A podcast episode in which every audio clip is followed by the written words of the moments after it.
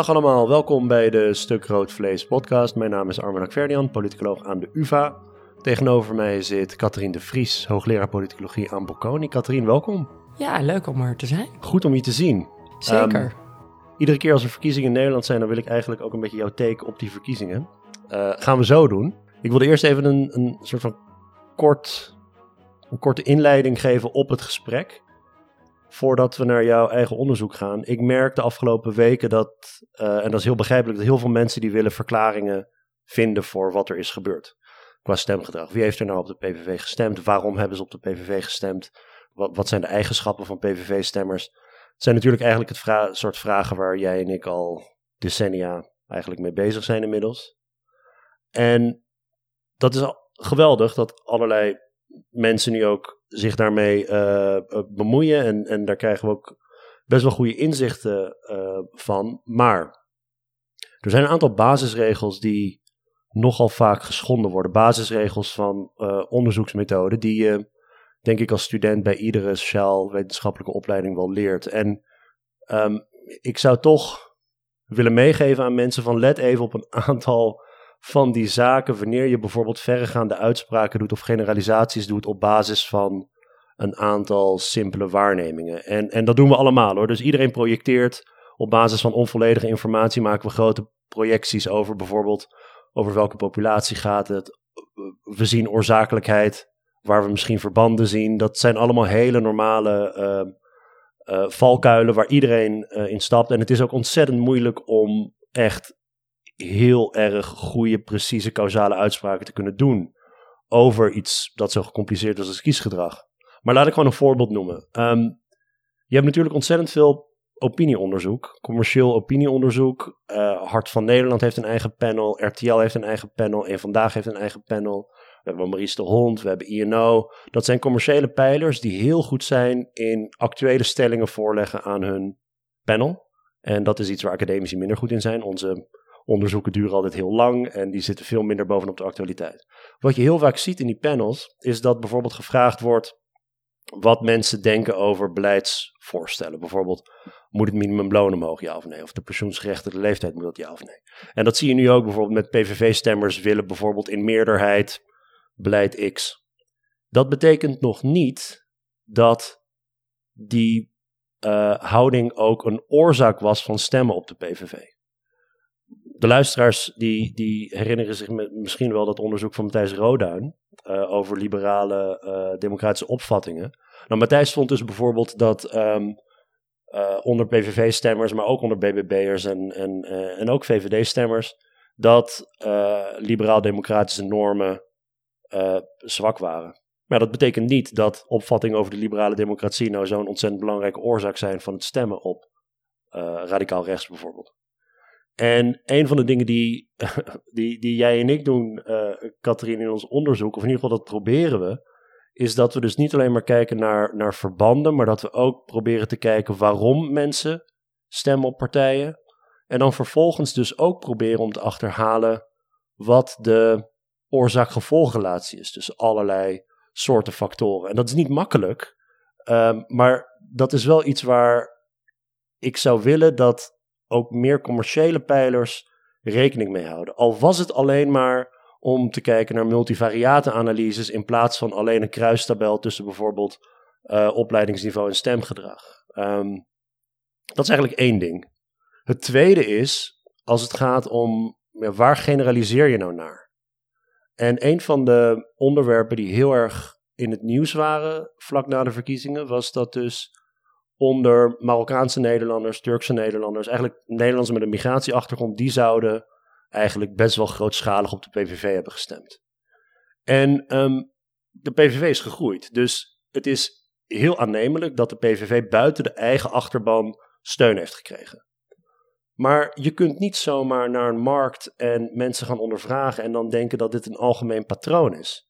Je kunt ook niet kijken naar bijvoorbeeld het verschil in PVV-stem in een wijk en die wijk is toevallig een wijk waar bijvoorbeeld meer Nederlanders met een migratieachtergrond wonen.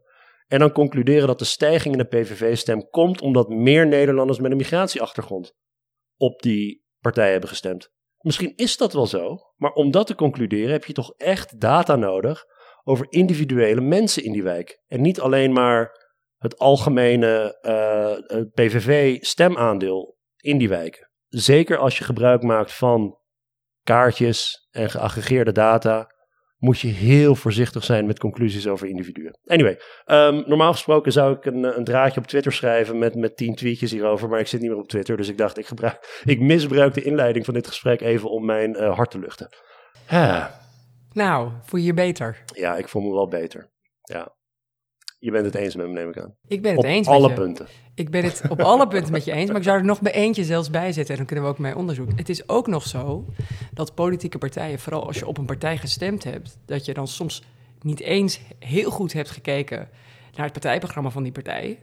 En dan na die verkiezing gaat een partij allerlei dingen lopen zeggen. En dan denk je, oh, nou, dat vind ik eigenlijk ook wel een goed idee. Dus soms weten we ook niet eens waar, die, weet je, waar het Ja. oorzaak en gevolg vandaan komt. Dus wat we ook nog in ons paper proberen te doen, of in onze studie proberen te doen, is ook nog iets over partijen te zeggen. Dus wat partijen zeggen en hoe zij weer reageren op een bepaalde stemkeuze of een bepaalde uitslag. En ja, en dat is denk ik heel, ja, het duurt gewoon echt. En dat denk ik dat het heel belangrijk is. En dat is ook een beetje de waan van de dag, hè, die natuurlijk eh, in Den Haag heerst, maar vooral bij de Haagse journalisten. Dat het echt wel even een tijdje gaat duren voordat politicologen zal ik zeggen, zelfs sociologen, daar heeft Rutte natuurlijk een hekel aan, maar anyhow.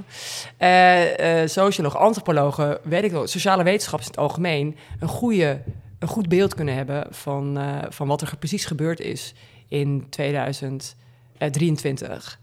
Eh, en ja, ik denk dat we daar echt even op moeten wachten. Je hebt een ontzettend mooi ehm, onderzoek dat nog niet is gepubliceerd, denk ik, hè? Nee, het is nu bij Harvard, Harvard Business School een, eh, een, eh, een working paper. En het is nu, zoals dat eh, zo mooi heet in de, in de wetenschap, under review. Dus het is, bij een, ligt bij een journal en die gaan er naar kijken. Ja, het, het is een, ehm, een artikel waar ik ook zal, naar zal linken in de, in de show notes. Geographies of Discontent.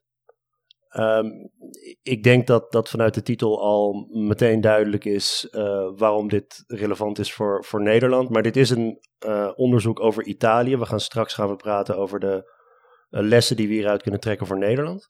Maar, maar vertel even wat meer over de ontstaansgeschiedenis van dit, van dit onderzoek. Waarom wilde je dit doen?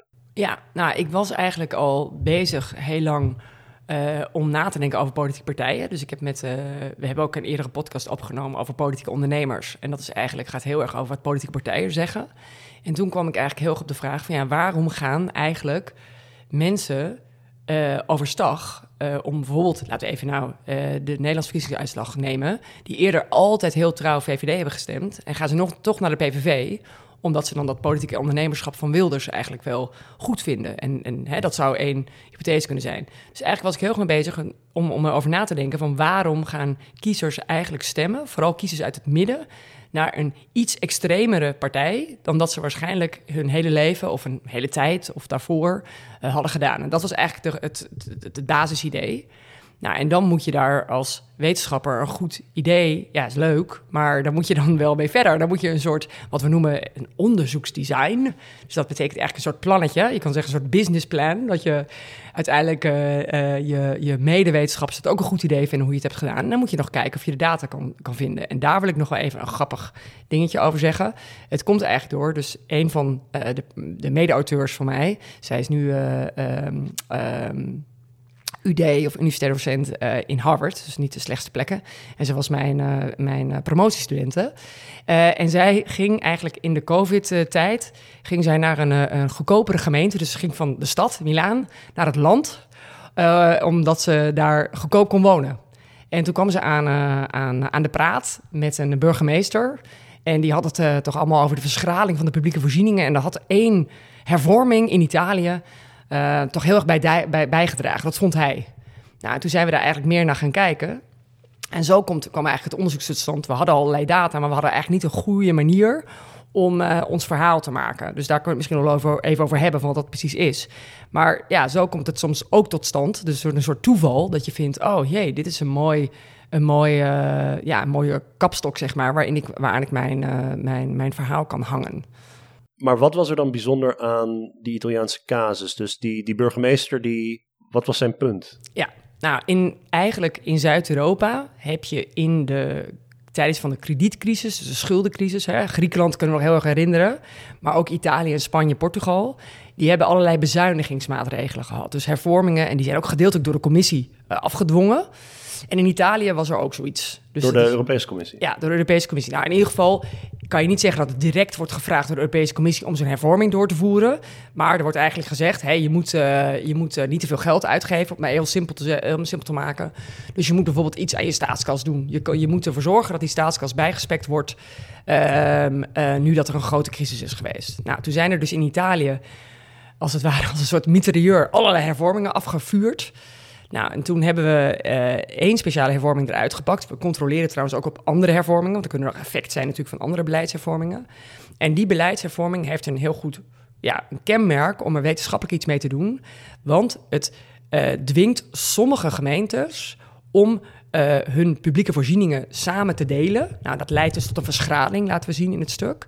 Maar andere gemeentes niet. En dat is niet iets wat komt door of je een rechtse uh, burgemeester hebt of een linkse burgemeester. Of uh, omdat je in een hele een bepaald deel van het land woont en andere dingen. Waardoor er het heel lastig zou zijn om een electoraal effect uh, eruit te kunnen halen. Want we weten dat sommige delen van een land rechts zijn, andere delen van het land historisch links zijn. Of als een burgemeester rechts of links is, ja, dan is het natuurlijk uh, geheid. Als een rechtse burgemeester iets fout doet, dan gaan mensen naar links en andersom, dat weten we. Dus dit was gewoon op grond van een bevolkingsaantal. Dus dan heb je sommige gemeentes die uh, zijn betroffen van die hervorming. Die hebben vier, in dit geval 4.999 inwoners. En dan, of, of 5000, dat was de, de, de cut-off, zeg maar. En dan gemeentes die er net boven zitten, dus die hebben 5001 inwoners, die worden daar niet van betroffen. Nou, en jij kan al raden wat daar. Het is een soort natuurlijk experiment. Want je hebt eigenlijk een soort tweelingsgemeente die heel erg lijkt op de gemeente van 4999. Uh, en die zit aan de andere kant, die, die zit in dezelfde regio, uh, zeg maar. En die heeft 5001. Dus het enige verschil tussen die twee gemeentes is twee inwoners meer. We hebben ook heel duidelijk gekeken dat een burgemeester niet zijn, hun, bewin, uh, hè, hun bevolkingsaantal eventjes... Naar, mensen naar de andere precies, gemeentes Precies, zo van, ik wil, er, ik wil juist niet hè, deze, ja. deze verschraling zien. Dus ik ga even weer twee, net doen of er twee kinderen bij zijn gekomen. Dus het is ook trouwens niet kinderen, want het is, uh, het is, uh, het is uh, boven 18. maar in ieder geval, dus dat, die opzet hebben we gebruikt. Dus doordat mijn, mijn waar ik al over had, mijn, mijn studenten destijds en, en, en nu UD, erachter kwam, zijn we in die hervorming gaan, ons gaan verdiepen. En kwamen we erachter dat er dus zo'n ja, wat, we, wat we altijd noemen een bevolkingsthreshold. Dus een soort, hè, een soort grens in zit, die je dus kan gebruiken om te gaan kijken van nou, dit is dus niet om politieke dingen die er in een gemeente gebeurt, maar het is gewoon een arbitraire grens die wordt gesteld, omdat ja, je moet toch een hervorming doorvoeren op een bepaalde manier. En uh, die arbitraire grens konden we gebruiken. En ook nog voor de luisteraar die zegt: Ja, Catharine, hoeveel gemeenten zijn er van uh, 4999, hè, van onder de 5000 of boven de 5000? Nou, in Italië heb je heel veel kleine gemeentes. Dat komt uit historisch. Hè, het is natuurlijk een land wat uh, pas heel laat één geworden is of verenigd is. En je hebt heel veel kleine gemeentes verspreid door het hele land. Dus dat was twee derde van de gemeentes werden betroffen van deze, van deze hervorming. En moesten dus met een andere gemeente, dus hun na, naaste gemeente die ernaast ligt, moesten ze samen de publieke voorzieningen ja. gaan, uh, gaan organiseren. Ja, en dit is dus zo'n goed voorbeeld van een, uh, van een onderzoeksdesign dat in ieder geval veel meer kan vertellen over oorzaak-gevolg dan wanneer je simpelweg kijkt naar gebieden waarin bijvoorbeeld publieke voorzieningen zijn teruggelopen en vervolgens een verband legt met, met, met wie stemt er in die gemeente. En um, dat, dat betekent niet dat je dit soort dingen niet in Nederland zou kunnen onderzoeken. Het betekent alleen dat dit toevallig in Italië een ontzettend goede context is om het effect van uh, verschaling van publieke voorzieningen op stemgedrag te onderzoeken. En um, ja, wat, wat mij dus opviel is dat die regering, regering Berlusconi trouwens, die dit invoerde. Exact. Met Lega Noord, Allianz Nationale, rechts tot radicaal rechtse partijen, die hebben dit ingevoerd, even voor de duidelijkheid. Uh, inderdaad, ten tijde van uh, economische crisis. En 2010? Waarschijnlijk als een ordinaire bezuinigingsmaatregel. Exact.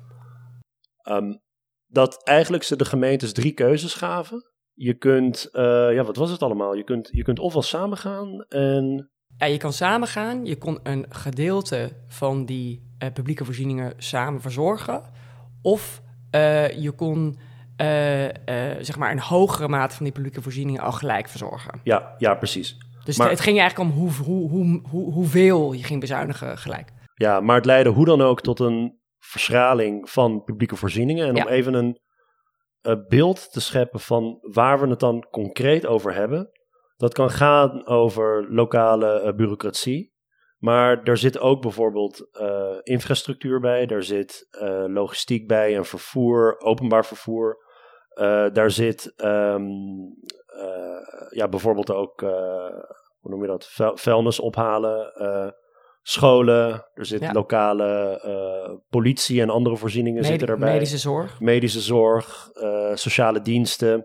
Een, een enorme hoeveelheid aan uh, ja, publieke goederen eigenlijk. Ja. Die door deze wetswijziging ehm, ja, in sommige gebieden dus werden ingeperkt en andere niet. En omdat het dus van hogerhand werd afgedwongen, heb je inderdaad niet het, het kip-ei-verhaal van, nou ja, in, in, in rechtse gemeentes heb je uh, austerity gehad en in linkse gemeentes niet. Ja.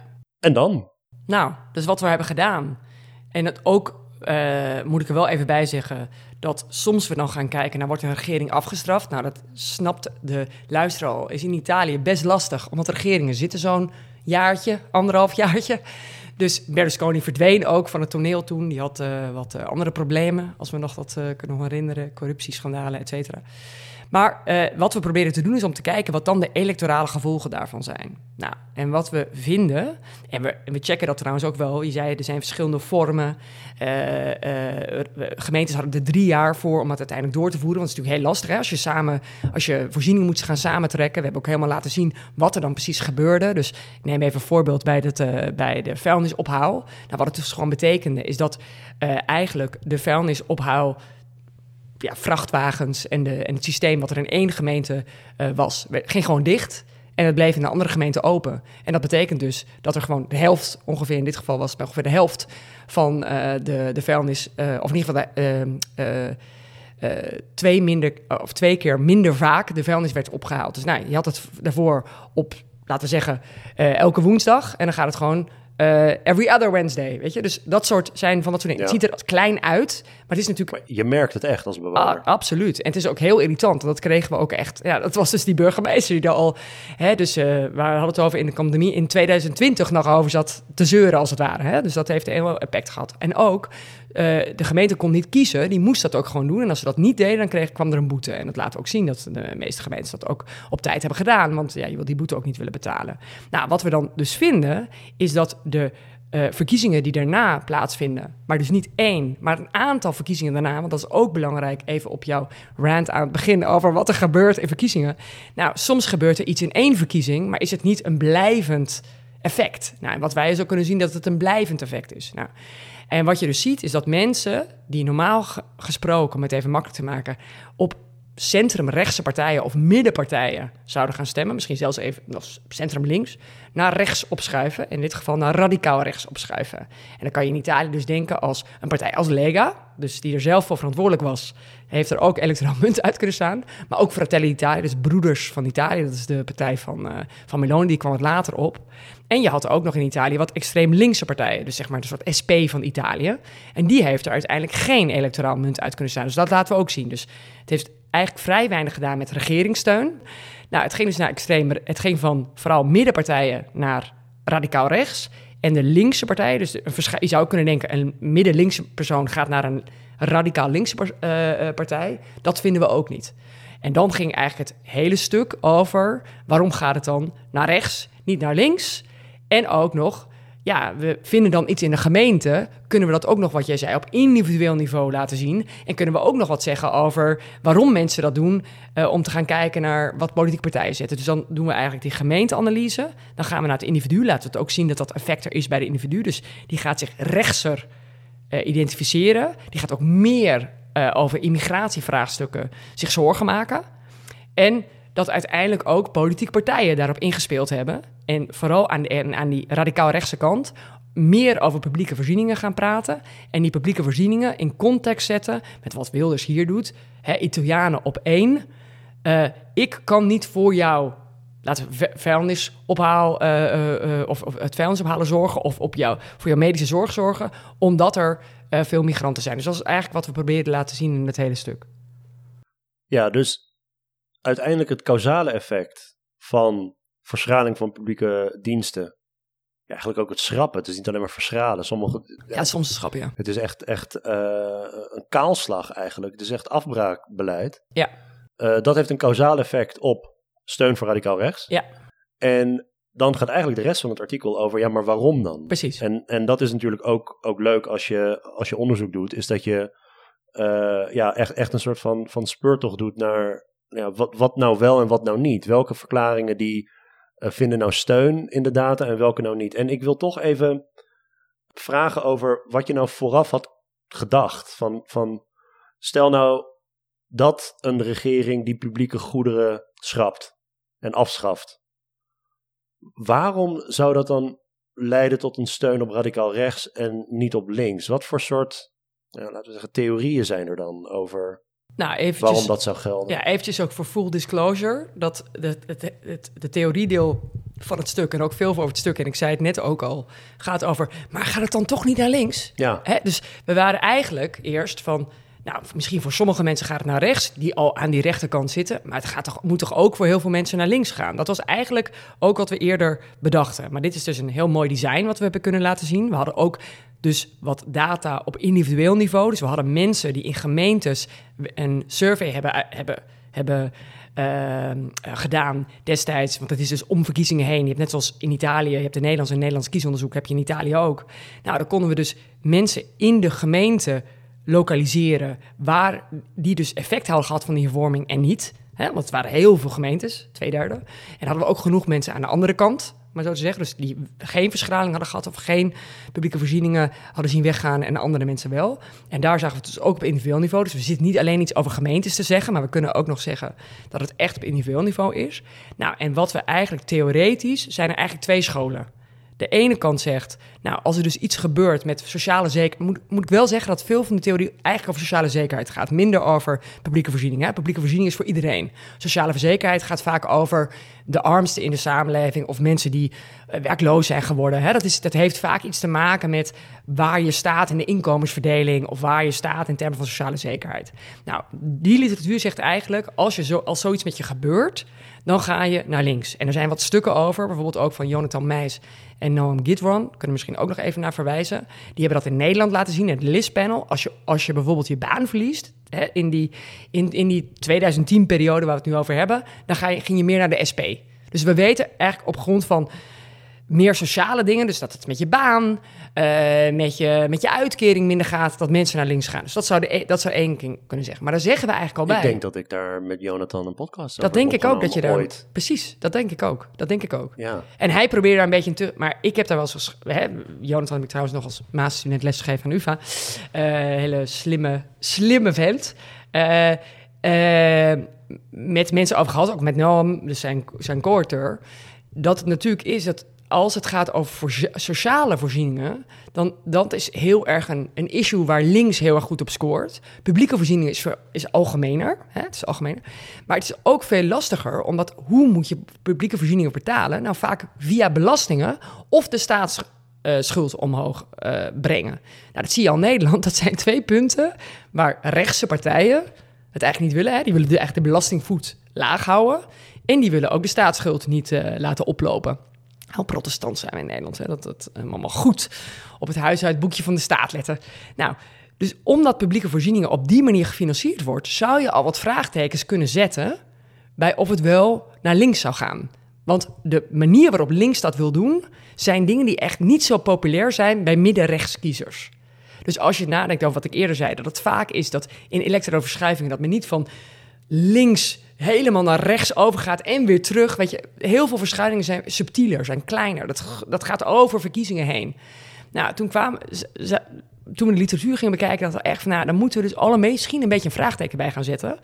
Want het zou wel eens kunnen zijn dat het voor die middenrechtse kiezers niet zo lekker uh, zit. Nou, dan zit er dus een ander verhaal bij. En daar zijn ook mensen zoals Gijs Schumacher, collega van jou aan de UvA, die er onderzoek naar gedaan heeft. Nou, we weten ook dat radicaalrechtspartijen veel meer socialere dingen zeggen dan vroeger. Dus hè, vroeger in de ja, we even zeggen, radicaal zegt 1.0.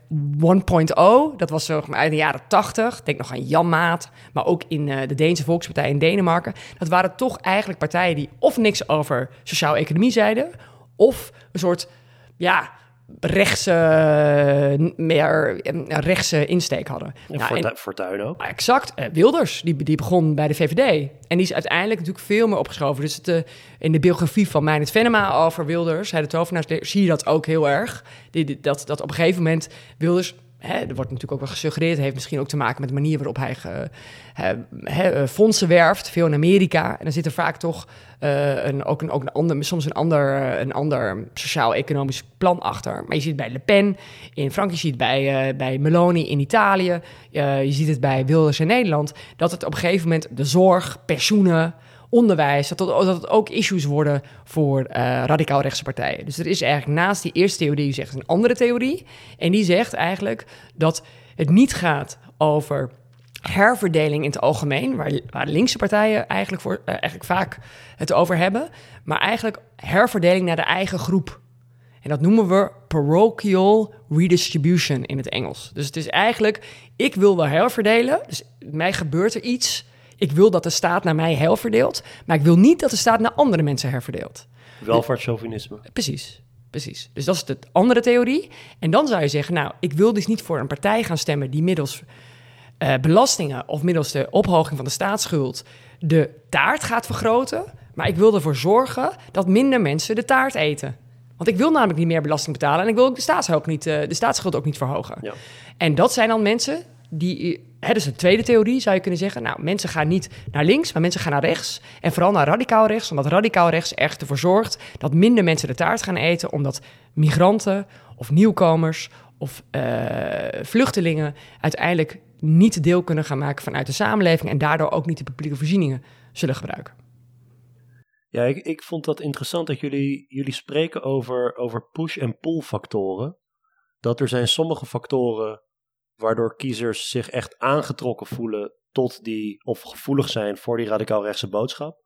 En dat heeft heel erg te maken met die koppeling van economie aan immigratie, wat we natuurlijk afgelopen verkiezingen in Nederland uh, hebben meegemaakt. Maar dat er ook van die push-factoren zijn waardoor het linkse verhaal misschien minder aantrekkelijk is, terecht of onterecht. Ja. En um, een van die push-factoren is ook. Je hebt, je hebt ook vaak te maken met kiezers die wantrouwend zijn naar een overheid toe. Ja. Maar in het linkse verhaal speelt de overheid wel een grote rol. Absoluut. De overheid moet eigenlijk het initiatief nemen om bijvoorbeeld die publieke diensten weer op te bouwen. Uh, via belastingspolitiek vaak. Dat is natuurlijk belastingspolitiek die progressief kan zijn, dus van, van, van rijk naar arm, om het even heel cru te zeggen. Maar het is toch moeilijk ergens dat je mensen die wantrouwen hebben jegens de overheid, omdat de overheid ze soms daadwerkelijk en soms gepercipieerd in een steek hebben gelaten. En dan vervolgens die overheid toevertrouwen om hun leven weer beter te maken. Daar zit een enorme spanning tussen die twee. Ja, nou, en ik denk dat daar wel iets uh, in zit, maar daar ook een soort trucje van radicaal rechts in zit. En dat zou, ik zo, e-, dat zou ik zo even zeggen. Maar ja, wat je dus vindt, en ook in het andere werk wat ik doe, ik doe heel veel werk nu naar, naar ja, wat ik zelf noem, uh, de, ja, ja, in Nederlands zou je zeggen, verschraling van publieke voorzieningen. Um, public service deprivation noemen we het in het Engels. Ja, prachtig. Ja, precies. En in het Italiaans? Uh, Italiaans, nou, dat weet ik eigenlijk niet. Moet ik even kijken hoe, oh. het, uh, hoe, het, hoe het zouden noemen. Ik heb het nog niet vertaald in een Italiaans stukje. Um, dat, je, dat het inderdaad zo is van waar is die staat voor? Dus vaak is het aan de ene kant van radicaal rechts, die staat is voor onze mensen. Dus er zit iets inderdaad, wat je zegt, iets chauvinistisch in over zijn Nederlanders. Andere kant is ook dat die staat heel vaak voor, in het gevoel van mensen uh, niet voor hun ge gefunctioneerd heeft. Of in ieder geval dat ze het idee hebben dat omdat die publieke voorzieningen zijn afgenomen, nou, die staat is dan met allerlei andere mensen bezig, maar niet met mij. Hè, die is dan maar bezig met, uh, nou, laten we zeggen, die is dan met uh, Paarse Vrijdag bezig. Die is met, uh, hè, je kan het, heeft niet alleen met, met, met migranten te maken. Het kan ook zelfs in land Italië, wat sociaal conservatiever is, is misschien zelfs ook met, met, met, met, met, met, met diversiteit in het algemeen te maken. Nou, de andere kant is dat het natuurlijk wel een beetje een spelletje is op radicaal rechts. Want hoe zorg je er nou voor dat migranten niet je land binnenkomen? En hoe zou je ervoor zorgen, als je dat gaat doordenken, hè, dus de oplossingen op extreem rechts. Uh, oh, sorry, oplossingen op radicaal rechts moet ik zeggen. Hè. Dat zijn dus niet partijen die antidemocratisch zijn, maar die hè, uh, middels verkiezingen en willen regeren en daardoor anti-migratiestandpunten hard willen maken. Ja, daar heb je ook een staat voor nodig. Dus het is eigenlijk het verschil tussen denk de kleine staat, die aan de rechtse kant zit, en de wat grotere staat, die traditioneel op links is. En dat mensen zich, als je, als je een klein staatsbegrip hebt, wat vaak rechtse partijen hebben, hè? dus de staat moet minder doen, mensen moeten zelf dingen doen, et cetera. Uh, aan, de, aan de linkerkant een groot staatsbegrip van, van, van oudsher. Dat als mensen de staat niet vertrouwen, ze zich veiliger voelen bij zo'n zo'n klein staatsbegrip dan bij een groot staatsbegrip, om het maar even zo te zeggen. Maar het betekent natuurlijk niet dat radicaal rechts niks met de staat gaat doen. In tegenstelling. Hè? Uh, nee. uh, politie, rechtspraak, grenzen dicht. Nou, daar moet, je, daar, moet, daar moet je natuurlijk een heel staatsapparaat voor gebruiken. Dus het is ook een beetje een, uh, een, uh, een trucje. Maar het is inderdaad waar dat, dat, dat het voor mensen die het gevoel hebben dat ze van de staat of niet genoeg verzorging hebben gezien, hun bestaanszekerheid is niet uh, goed verzekerd door een, door een regering, zoals nou, laten we zeggen in Nederland laatste kabinet Rutte, dat ze dan eerder geneigd zijn om ehm, zich aangetrokken te voelen tot een partij die het allemaal niet via de staat wil oplossen. Ja, en in de resultaten zie je dus vrij duidelijk dat uh, in die gemeentes waar deze uh, hervorming en bezuiniging is doorgevoerd, dat mensen dus uh, meer zorg hebben over immigratie. Dus mensen die koppelen het zelf ook al aan immigratie. Je ziet tegelijkertijd dat dus de partijretoriek ook verandert. Ook die koppeling wordt gelegd met migratie. En um, wat, wat ik minstens zo interessant vind, is de dingen die je niet vindt. Dus jullie hebben ook bijvoorbeeld gecontroleerd of nou mensen in die, um, in die gemeentes die hun uh, basisscholen en hun zwembaden en politie en uh, bibliotheken hebben zien verdwijnen, of die nou wantrouwender naar de overheid worden. En dat blijkt dus niet het geval te zijn. En dat vond ik nogal interessant, omdat je dus wel vaak hoort dat um, zo'n terugtredende overheid wantrouwen in die overheid aanwakkert. In Italië zie je het in ieder geval met deze hervorming niet. Nee, ik denk dat het, dat het is natuurlijk lastig om te kijken of je dat in andere landen kan vinden. Maar we hebben het ook in een andere studie, die we in Engeland dan doen zijn, zie je dat ook een beetje. En ik denk dat het mee te maken heeft met wat ik net zei. Dat mensen niet absoluut geen staat willen. Europeanen, in vergelijking met Amerikanen, die zijn ook wel, ja, die vinden wij oké dat de staat sommige dingen doet. Sterker nog, uh, het hele idee van publieke voorzieningen is dat er dus dingen zijn die de staat hè, gaat belasting heffen. En die gaat het uitgeven middels die openbare zwembaden, openbare bibliotheken, uh, medische zorg, et cetera. Dus mensen zijn niet anti-staat of anti-overheid per definitie. Maar ze willen dat de staat iets anders doet. Nou, daar hadden we in dit geval helaas geen vragen over, geen expliciete vragen over. Maar in wat etnografisch werk. Dus we zijn naar een aantal gemeentes gegaan. We zijn met een grote boek bezig. En daar hebben we mensen gewoon gevraagd over hun ervaringen en wat ze vonden. Nou, is eigenlijk het idee van: ik wil dat de staat voor mij gaat werken. En ik vind dat de staat dat niet goed doet. Maar dat betekent niet de definitie dat ze denken dat er geen overheid zou moeten zijn. Of dat ze vinden dat een staat dat niet zou kunnen doen. Ze denken vaak dat een staat andere prioriteiten heeft dan zijzelf. Ik denk dat dat heel erg belangrijk is. Dus waar een staat geld uit, aan uitgeeft, of wat een staat besluit te doen, of in dit geval besluit te hervormen of te verschralen, ja, dat nemen mensen waar als iets wat gaat over hoe belangrijk zij zijn.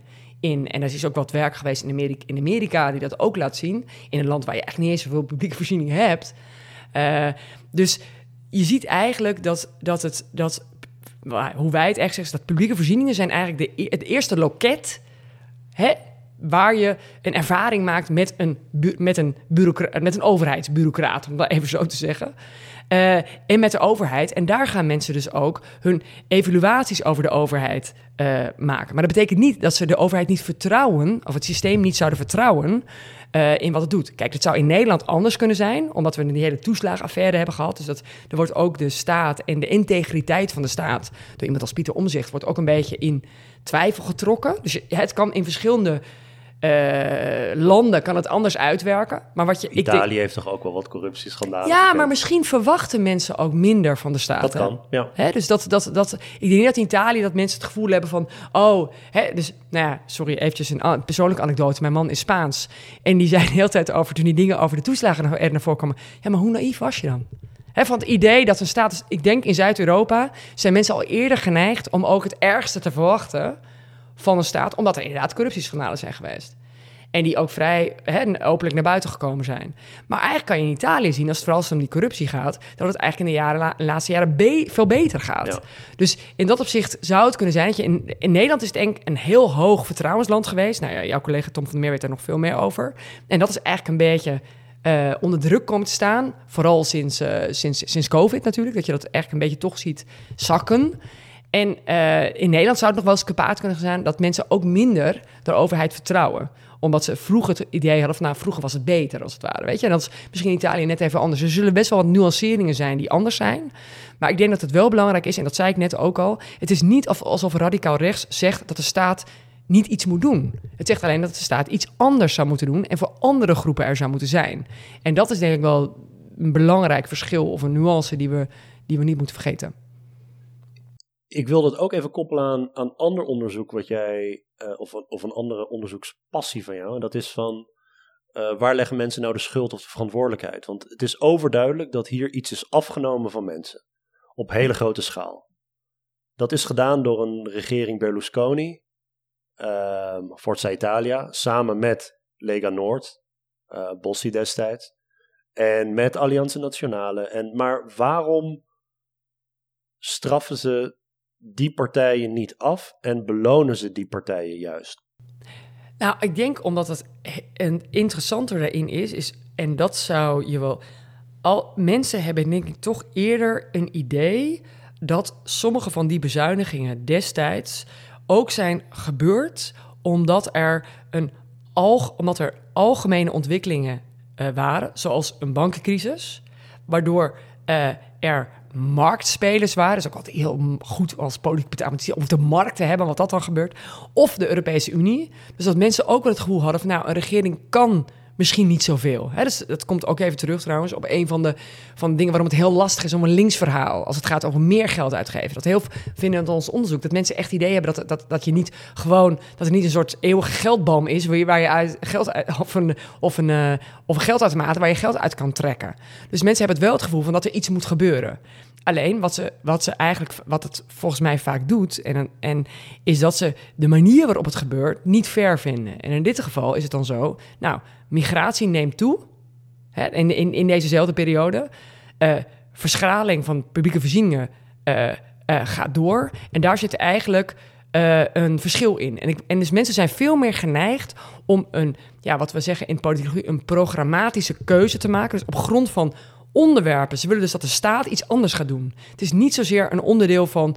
Uh, ik vind dat deze overheid even bestraft moet worden. Ze zijn dus eigenlijk veel meer mee bezig om te gaan kiezen voor iemand die het anders gaat doen. Nou, en dat is wel even een interessant bruggetje naar 2023 in Nederland. Ik denk dat dat gedeeltelijk ook uh, uh, hier gebeurt, is dat mensen echt voelen van, nou, ik zou graag andere partijen willen zien. Dus wat er in Italië gebeurt, is dat, je, dat uh, er een andere leider was van Lega, die uiteindelijk, het Bossi ging weg, Salvini kwam er aan de macht. En je kreeg ook Broeders van Italië. Dus je, er zat wel wat, mensen denken, hebben dat niet zozeer geassocieerd met Berlusconi, hè, met, met, de, met, de, ja. met, de, met de premier. Als hij nog steeds leider was geweest van Forza, en Forza heeft uiteindelijk ook hè, het niet meer zo goed gedaan de jaren daarna. Dus dat zou je misschien nog lange nasleep van zo'n hervorming kunnen doen. Maar mensen hebben eerder de neiging van, nou, ik wil dat dit probleem opgelost wordt. Dus het idee de hele tijd dat elke verkiezing over afstraffen gaat. Het gaat ook over afstraffen, maar het gaat om, vaak om afstraffen met een tweede kant daarnaast. Van, ik wil ook dat dit gaat gebeuren. Nou, dan ga ik bijvoorbeeld voor iemand in de Nederlandse context voor iemand als Omzicht, of voor iemand als Wilders. Want die gaat iets anders doen dan een grote coalitie die uh, links-rechts samen in een coalitie zoals Rutte 4 bijvoorbeeld. Ja. Goed, en dan koppel je het aan migratie en daardoor wordt de SP niet groot en wordt de PVV wel groot. Nou, je kan het in ieder geval zeggen, in Italië destijds uh, was dat zeker zo. Moet je ook wel heel eerlijk zeggen dat een partij als, als, als de SP het wel ook in Nederland heeft geprobeerd. Hè? Dus de, de, de, de kritiek op arbeidsmigratie onder Marijnissen was er duidelijk. Maar het gaat vaak is dat een veel genuanceerder en moeilijker verhaal hè, op links. Dus vaak gaat over, ja, er is er is een, uh, hè, het zijn bedrijven, een neoliberale agenda... en die arme arbeidsmigranten zijn een slachtoffer geworden van die ontwikkeling. Terwijl radicaal rechts gewoon zegt, nou, uh, eruit dus dat, dat is als, waarvoor, als je dus echt ervoor wil zorgen dat je problemen opgelost worden, wil je misschien niet een heel lang verhaal waar je, waar je tien zinnen voor nodig hebt, maar wil je gewoon horen, nou, dit is de oplossing. Natuurlijk, moet je weer heel duidelijk daarbij zeggen, is dat publieke voorzieningen uh, kunnen uh, hè, kunnen, of het geld wat het naar, dat naar publieke voorzieningen gaat, kan toenemen als de economie groeit. En migranten hebben duidelijk, dat laat ik heel veel onderzoek doen, een hele positieve bijdrage aan de economie. Maar zo wat het door politieke partijen, wat we dus in een stuk laten zien, wordt heel erg als een soort zero-sum game wordt het gedefinieerd. Dus ik moet voor het hotel van de migrant betalen. Moet maar eventjes, hè, dat, in Italië hoor je dat al heel lang. En, en we hebben ook een paar in het stuk. Hè, we, doen, uh, we laten zien dat dus radicaal rechtspartijen meer over publieke voorzieningen gaan praten en niet meer linken aan immigranten. En we hebben een paar voorbeelden van een aantal tweets, dus toen Twitter nog Twitter was, uh, dat, uh, dat Salvini, een enorme twitteraar, net zoals als, als, als Wilders, en echt een soort one-liner man, die zei dat, kijk, ik kan niet, ik moet die boten, voor die boten betalen, ik moet voor de hotels betalen van migranten en daardoor kan ik niet voor jouw school, voor jouw ziekenhuis. En dat was precies wat hij er altijd uit tweette. tweeten. Uh, wat is het werkwoord, weet niet. En, en, en dat is volgens mij een makkelijkere boodschap dan een radicale linkser of een, of een wat duidelijker linkse partij. Die, ja, dat, dat, een, hè, dat, is, dat, is een, dat is een lange verhaal over neoliberalisme, banken, marktwerking en dan arbeidsmigranten die onderbetaald worden. Ja, en dan, dan, dan denk ik dat sommige mensen al denken van ja, ik ga gewoon voor een makkelijkere oplossing. Want ik wil gewoon dat het echt opgelost wordt.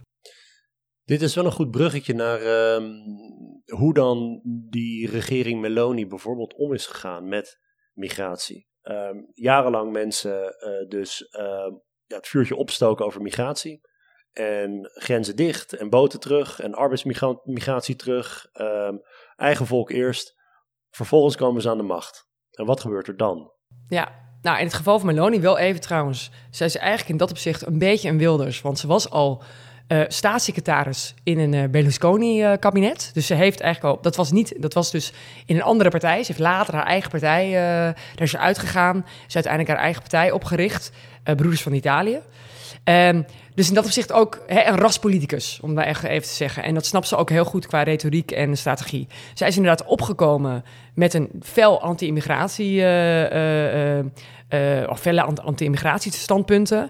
En het zou naar nul gaan. Moet ik ook zeggen dat uh, de druk op uh, Italië echt aanzienlijk groter is. Als je door Amsterdam loopt, versus als je, nou niet Milaan misschien, maar als je door Napoli loopt, Rome, dus iets meer naar het zuiden, hè, waar veel, is het echt een ander verhaal. Je ziet enorm veel Afrikaanse mannen slapen in dozen. Het is gewoon, het is ook, je voelt het echt. Dus ik denk dat ze daar ook echt op ingespeeld heeft. Dat heeft natuurlijk wel met te maken dat de opvang misschien niet goed genoeg is, et cetera. Kunnen we een heel gesprek over voeren nog zelf. Maar dat heeft ze heel erg lopen agenderen. Uh, zij heeft, uh, uh, of rechts heeft toen de verkiezingen gewonnen. Zij hebben al electoraal een verbond gesloten voor de verkiezing. Want in het electorale stelsel in Italië is dat voordelig. Dat heeft, nou, surprise, surprise, links niet gedaan. Dus daardoor hebben ze eigenlijk, die was al van tevoren duidelijk... dat ze dat deel van de verkiezingen zouden verliezen. En er kwam dus ook heel snel een, rechts, een rechtse regering, omdat ze dat electorale verbond al hadden gesloten. Dus uh, even voor de. Dat is dus precies dezelfde uh, regering die je noemde. Alleen is nu Fratelli d'Italia niet meer Alleanza Nazionale. Lega onder Salvini. en Forza Italia. Berlusconi is overleden, maar dat is Tajani, voormalige ook Europarlementariër, vrij bekend. Maar dat is nu, hè, zijn de stuivertjes gewisseld, want nu is Forza Italia de kleine partij. Hè, en, uh, en, Salvini, uh, sorry, en Meloni heeft uh, de grootste partij. Nou, er zijn eigenlijk twee dingen die je zou kunnen leren eruit. Zij is minister-president geworden. Mensen dachten, oh nee, het was eigenlijk ik mocht ook een stukje schrijven in het FD van nou, hoe zien we in het buitenland nou die verkiezingen. Moet ik heel erg zeggen dat de Italianen niet echt met de Nederlandse verkiezingen bezig waren. Maar de uitkomst, ja, die kwam toch heel bekend voor. En uh, uh, het idee dat zo'n uh, coalitie dan centrumrechts wordt genoemd, zoals die nu in Nederland, nou, dat is in Italië al gang und zou je het in du Duits zeggen. Dat deed Berlusconi destijds al. dus dat is echt ook weer niet, niet, niet nieuw. en maar men had veel, natuurlijk waren ook allemaal demonstraties van linkse mensen en die gingen ook een aantal tijden door. Die, die, die uiteindelijk werd dat een beetje minder, wat je hier in Nederland ook al ziet. Uh, en uh, werd, zij, werd zij premier. Er zat wel iets bij. Zij is de eerste vrouwelijke premier in Italië. Dus dat was ook voor een aantal mensen best wel... Hè, vrienden van mij die, die ook hè, voor vrouwenrechten zijn... vonden dat best wel ook goed aan de ene kant... maar ja, natuurlijk vervelend aan de andere kant. En zij moest gaan regeren. En ze, haar anti-immigratiebeleid... Uh, werd al snel overvleugeld door allerlei bedrijven die zeiden: we hebben arbeidstekorten. Dus net zoals in, als in, als in Nederland zijn er ook in Italië uh, arbeidstekorten. Dus ze heeft een flexibel uh, um, arbeidsvergunningen voor de systeem voor, voor arbeidsmigranten ingevoerd. Nou, daar, daar spreekt ze niet zo heel veel over. Weet je, want dat, maar de andere kant wat ze deed, is dat ze eigenlijk samenwerkte met Van der Leyen maar ook destijds met Rutte in die uh, migratiedeal in Tunesië. En samen optrok eigenlijk met de Europese Unie, met andere Europese regeringsleiders om te zeggen: nou, dit is echt een probleem. En het veel over de mensensmokkel, mensenhandelaren te hebben. En ik denk dat zij dat heel slim heeft aangepakt. Dat ze daardoor ja, vrij mainstream. Haar, haar, haar, uh, haar standpunten worden nu eigenlijk, hè, uh, uh, Rutte had het ook over slechte en goede NGO's, om het maar even zo te doen. Nou, dat is al heel erg haar stuk. Hè? Dus de NGO's die uiteindelijk uh, die mensen uit die verdrinkelingen in de Middellandse Zee naar, naar de kust brengen. Maar da daarmee hou je eigenlijk dat mensensmokkelaar systeem in stand. Dat is haar, haar, haar inzet in zo'n in zo'n discussie. Nou, dat, dat nam Rutte ook al heel netjes over, zag ik. en daarbij is Van der Leyen zegt heel veelzelfde dingen als de Italiaanse regering nu. Dus daar heeft ze eigenlijk voor gezorgd dat haar standpunt ongeveer een soort mainstream Europees standpunt is geworden. En daardoor wordt ze dus veel minder radicaal gedaan. En ze doet het ook niet zo slecht. En dat is eigenlijk in mijn andere onderzoek, wat ik even noemde, wat over partijen gaat. Als je moet regeren, moet je, uh, uh, moet je water bij de wijn doen. Moet je belangen afwegen. Uh, kan je geld maar één keer uitgeven? Weet je, word je eigenlijk gebonden door die regeringsverantwoordelijkheid? Nou, en daar zie je dus dat zij echt gematigd is zij heeft dus, om het maar even in het Nederlands te zeggen, dingen in de ijskast gezet. Ja. Dus dan is de vraag natuurlijk, hoe lang? Maar dat is ongeveer de huidige situatie. Bij Salvini ligt wat anders, maar dat kunnen we nog wel eventjes uh, bespreken misschien. Nou ja, wat, wat denk ik, uh, de kans is groot dat je in Nederland een soortgelijke, ja. Uh, ja, soortgelijke ontwikkeling ziet. Dat uiteindelijk, zeker de VVD, die gaat natuurlijk niks doen aan arbeidsmigratie. Want ze hebben een hele sterke vertegenwoordiging in de bedrijfswereld en uh, allerlei uh, ja, werkgeversorganisaties en belangen, die gaan natuurlijk niet in tijden van grote personeelstekorten, gaan zij, ja, gaan zij niet uh, op, dat, op dat zwaard vallen. Dus uiteindelijk, daarom is arbeidsmigratie denk ik ook een veel minder groot punt voor, voor rechtse partijen, omdat ze het gewoon nodig hebben. Het afleidingsmanoeuvre is om te kijken naar statushouders. En om te kijken naar die minimale gezinshereniging die er is. Maar ik verwacht echt niet dat een coalitie, zeker waar de VVD in zit, maar ook NSC, uh, eh, dat die nou uh, arbeidsmigratie enorm gaan indammen. Want dan krijg je precies wat er in Italië is gebeurd. Dat dus allerlei bedrijven en ondernemers hijsa gaan schoppen. Ja, en het wordt ook al, dat zag je ook in Italië. Hetzelfde. Nou, één is dus het kabinet centrum-rechts. En dat is ook heel veel mensen al gingen voorsorteren om alweer invloed uit te kunnen oefenen op het beleid van Meloni. En dat zijn natuurlijk ook de werkgevers. En die gaan gewoon zaken doen. dat gaat ook heel snel. En daar zijn natuurlijk soms, je hebt daar, waar je met Matthijs ook over gehad hebt, daar zijn ook alweer als politicoloog ga je ook alweer wat vraagtekens bij zitten. Want zij heeft ook behoorlijk wat dingen gezegd, moet ik wel zeggen. Dat wil dus in het partijprogramma extremer is dan, uh, dan uh, als Nexit. En uh, hij moet wel heel veel dingen in de ijskast gaan zetten. Hij heeft wel vier, vijf, zes ijskasten nodig om, om uiteindelijk zijn standpunten te bij te schaven. Bij haar was het misschien dan net iets minder. Maar de vraag stelt natuurlijk wel van ja, in hoeverre heeft ze echt andere standpunten ingenomen of niet? En dat zie je dan eventjes heel duidelijk bij Salvini, die dus minister is in haar kabinet. Hij draagt niet de, de regeringsverantwoordelijkheid. En hij is niet de premier, dus die wordt waarschijnlijk niet afgerekend op dat beleid of minder afgerekend op het beleid. En hij is de hele tijd bezig met proefballonnetjes. En dan dit weer zeggen en dat weer zeggen, we moeten toch wel wat aan de arbeidsmigratie doen. En die zit met één been in de regering en één been uit de regering. Dus dat zie je ook. Hè? Dus dat, uh, dat, dat de andere radicaal rechtspartij dat als het ware probeert te doen, omdat uh, eigenlijk zij electoraal munt willen slaan uit het feit dat waarschijnlijk het toch niet gaat lukken om de migratie naar beneden te krijgen. En dan willen we in ieder geval dat Meloni daar hè, de, de afstraffing uh, op krijgt en niet wij. Dus dat is ook wel weer wat je intern in die coalitie zal zien. Nou, dat zou in Nederland ook wel interessant zijn hoe dat, hoe dat zich, als je zo'n rechtse regering krijgt, hoe zich dat gaat ontwikkelen. Ja, er is toevallig vandaag een rapport uitgebracht van de Adviesraad Migratie over arbeidsmigratie. En uh, zij hebben het dus ook over dat arbeidsmigratie een belangrijke motor is van de Nederlandse economie. Um, en dus dat het, het drastisch inperken van arbeidsmigratie ook gewoon veel geld gaat kosten. Absoluut. Wat je dan elders op de een of andere manier moet ophoesten. Bijvoorbeeld dus verder belasting omhoog. Mensen moeten langer blijven doorwerken. Uh, ja, waarschijnlijk publieke voorzieningen die onder druk komen te staan. Precies het soort verkiezingsbeloftes exact. die die zogenaamd linkse Wilders dan nu heeft gemaakt. exact. Uh, de pensioens, pensioensgerechtigde leeftijd naar 65 bijvoorbeeld. Exact. Um, zonder arbeidsmigratie is dat, uh, moet dat op een andere manier betaald worden. Uh, die arbeidsmigranten, zeker de ja, wat kwetsbaardere arbeidsmigranten, die komen ook gewoon te werken in de landbouw. Absoluut. En Um, mijn inschatting op dit moment zou zijn dat uiteindelijk allemaal niet gaat lukken. Dat er druk komt, ook vanuit hun eigen achterbannen, zeker voor de BBB en voor de VVD. En dat op de een of andere manier er een afleidingsmanoeuvre moet worden gevonden. Dat gaat dan richting uh, statushouders en dat gaat dan richting um, ja, die meer rechtsstatelijke uh, uh, bezwaren tegen indammen van bijvoorbeeld recht op asiel en recht op gezinshereniging.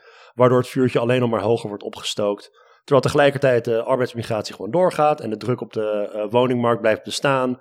Um, arbeidsmigranten uit, uit uh, Polen uh, zullen blijven worden uitgebuit in, in de kassen en elders. Um, ik, zie dat allemaal, ik zie dat allemaal gewoon somber in, omdat dus die, die combinatie, dat welvaartschauvinisme, um, zeker als je er een culturele draai aan geeft, is gewoon zo ontzettend machtig. Dat je uh, in de tussentijd, terwijl mensen daardoor worden afgeleid, je de daadwerkelijke uh, ja, uitdagingen en problemen gewoon niet aanpakt. Ja, en dat... de schuld daarvoor dus bij anderen ja. legt. Nou ja, dat was ook... Ook bij andere partijen Ja, dus waarom we hier ook gedeeltelijk zitten... is omdat ik een stukje heb gepend in de Financial Times. En dat was eigenlijk omdat ik me zo heb opgewonden over deze uh, verkiezingsuitslag. Maar niet eens alleen maar hoe er in Nederland over gepraat werd. Maar Manfred Weber, mijn absolute meest, nee dat zeg ik sarcastisch, favoriete politicus ter wereld. Uh, die uh, voorzitter is van de Europese Volkspartij. In, de Europese, in het Europese parlement. Want er komt een Europese verkiezing aan volgend jaar. De Centrumdemocraten, sorry, de Christendemocraten. Christendemocraten, dus CDA is daar lid van. Precies. Ja, precies. Christendemocraten. Precies. van de CSU in Duitsland, dus de wat conservatievere uh, zusterpartij van de CDU, van Merkels partij, voormalig partij, uh, nu geleid door Friedrich Merz. Uh, die riep, nou, de enige manier waarop we ervoor kunnen zorgen dat radicaal rechts de Europese verkiezingen niet gaat winnen, is als we migratie totaal gaan inperken. Dus ook arbeidsmigratie. Er werd geen eens geen differentiëring in gemaakt.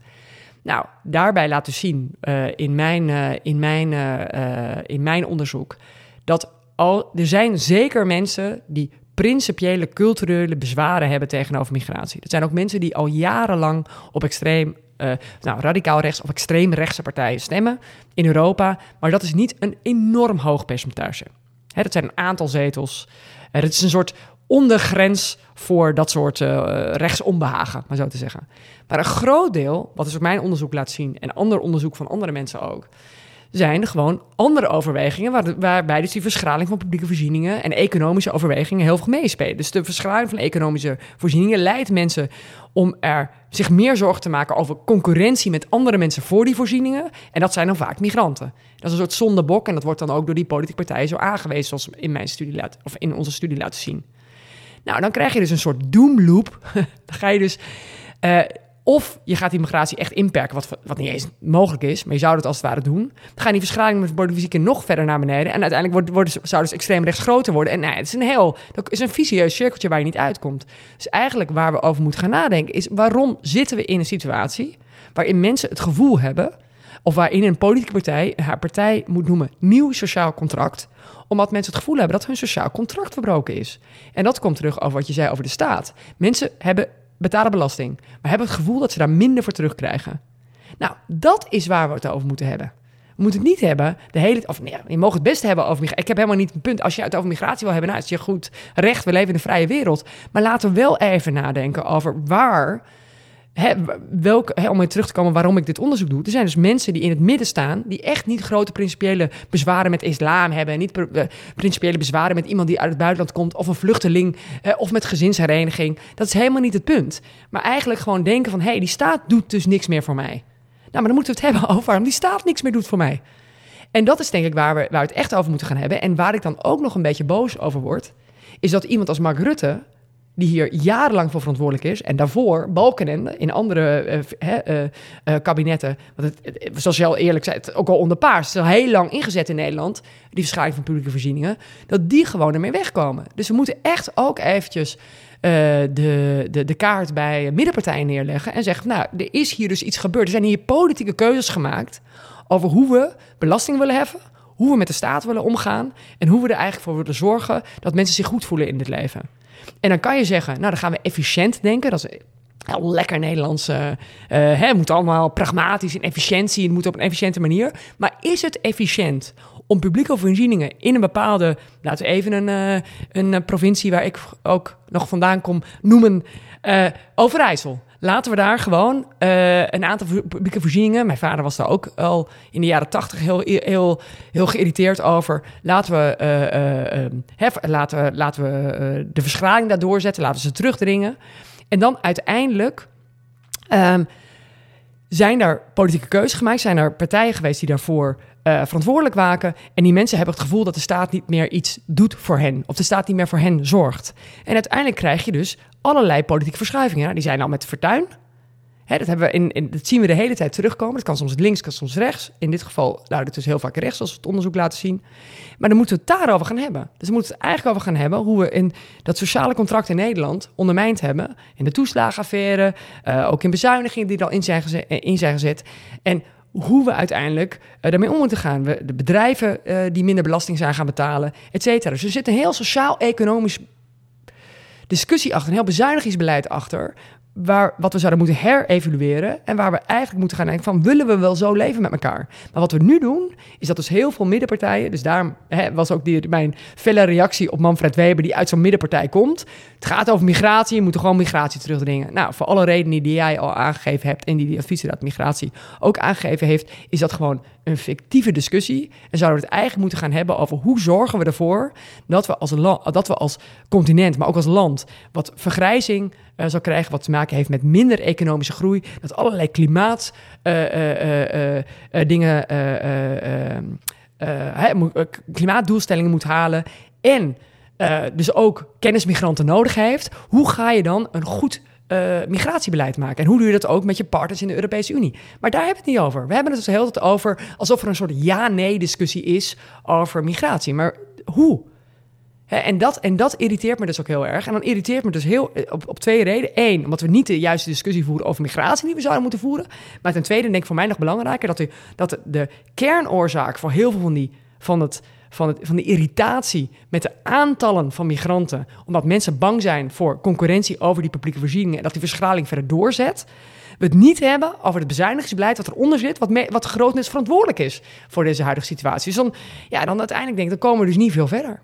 Nee, er is een heel mooi samenwerkingsverband tussen Follow the Money en uh, De Groene geweest een aantal jaar geleden, waarin ze dus voor uh, Nederland in kaart brachten wat ja, de afschaffing uh, van, van, heel veel publieke diensten, uh, die hebben dat in kaart gebracht. En ja. um, heel, heel erg in de lijn van, van die uh, beleidsmaatregel in, uh, in Italië. Dus het gaat dan bijvoorbeeld ook over bibliotheken en het gaat over scholen, bereikbaarheid. eigenlijk, ja, zo, zoals ze dat zelf noemen, hoe, hoe Den Haag uit Nederland verdween. Eigenlijk hoe de nationale overheid verdween uit verschillende delen van Nederland. En ehm, ik zal er ook naar linken in de show notes. Interessant om te lezen.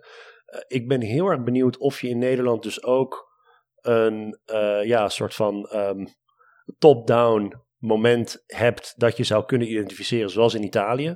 Mocht dat zo zijn, uh, dan, uh, ik bedoel, laat het me weten. Laat Catharine het me weten. Dan gaan, we, dan gaan we het onderzoeken. En dan gaan we het onderzoeken. Maar ik denk, uh, mijn inschatting is dat het in Nederland wat, wat, wat langer heeft geduurd. Ja. En dat het wat ja, sluipenderwijs is gebeurd. In plaats van zo'n soort van shockmoment ja. van de een op de andere dag. Met zo'n heel duidelijke cut-off rond de 5000 uh, inwoners. Maar, maar, maar wie weet, laat het ons weten. Uh, en um, ja, lees het stuk vooral van, van De Groene en de opvallende money is dat ongetwijfeld zijn er ook stukken over verschenen. Katrien, um, heel erg bedankt voor je tijd. Graag gedaan. En u bedankt voor het luisteren. Like en subscribe en comment en al die dingen. en uh, ja, tot de volgende keer.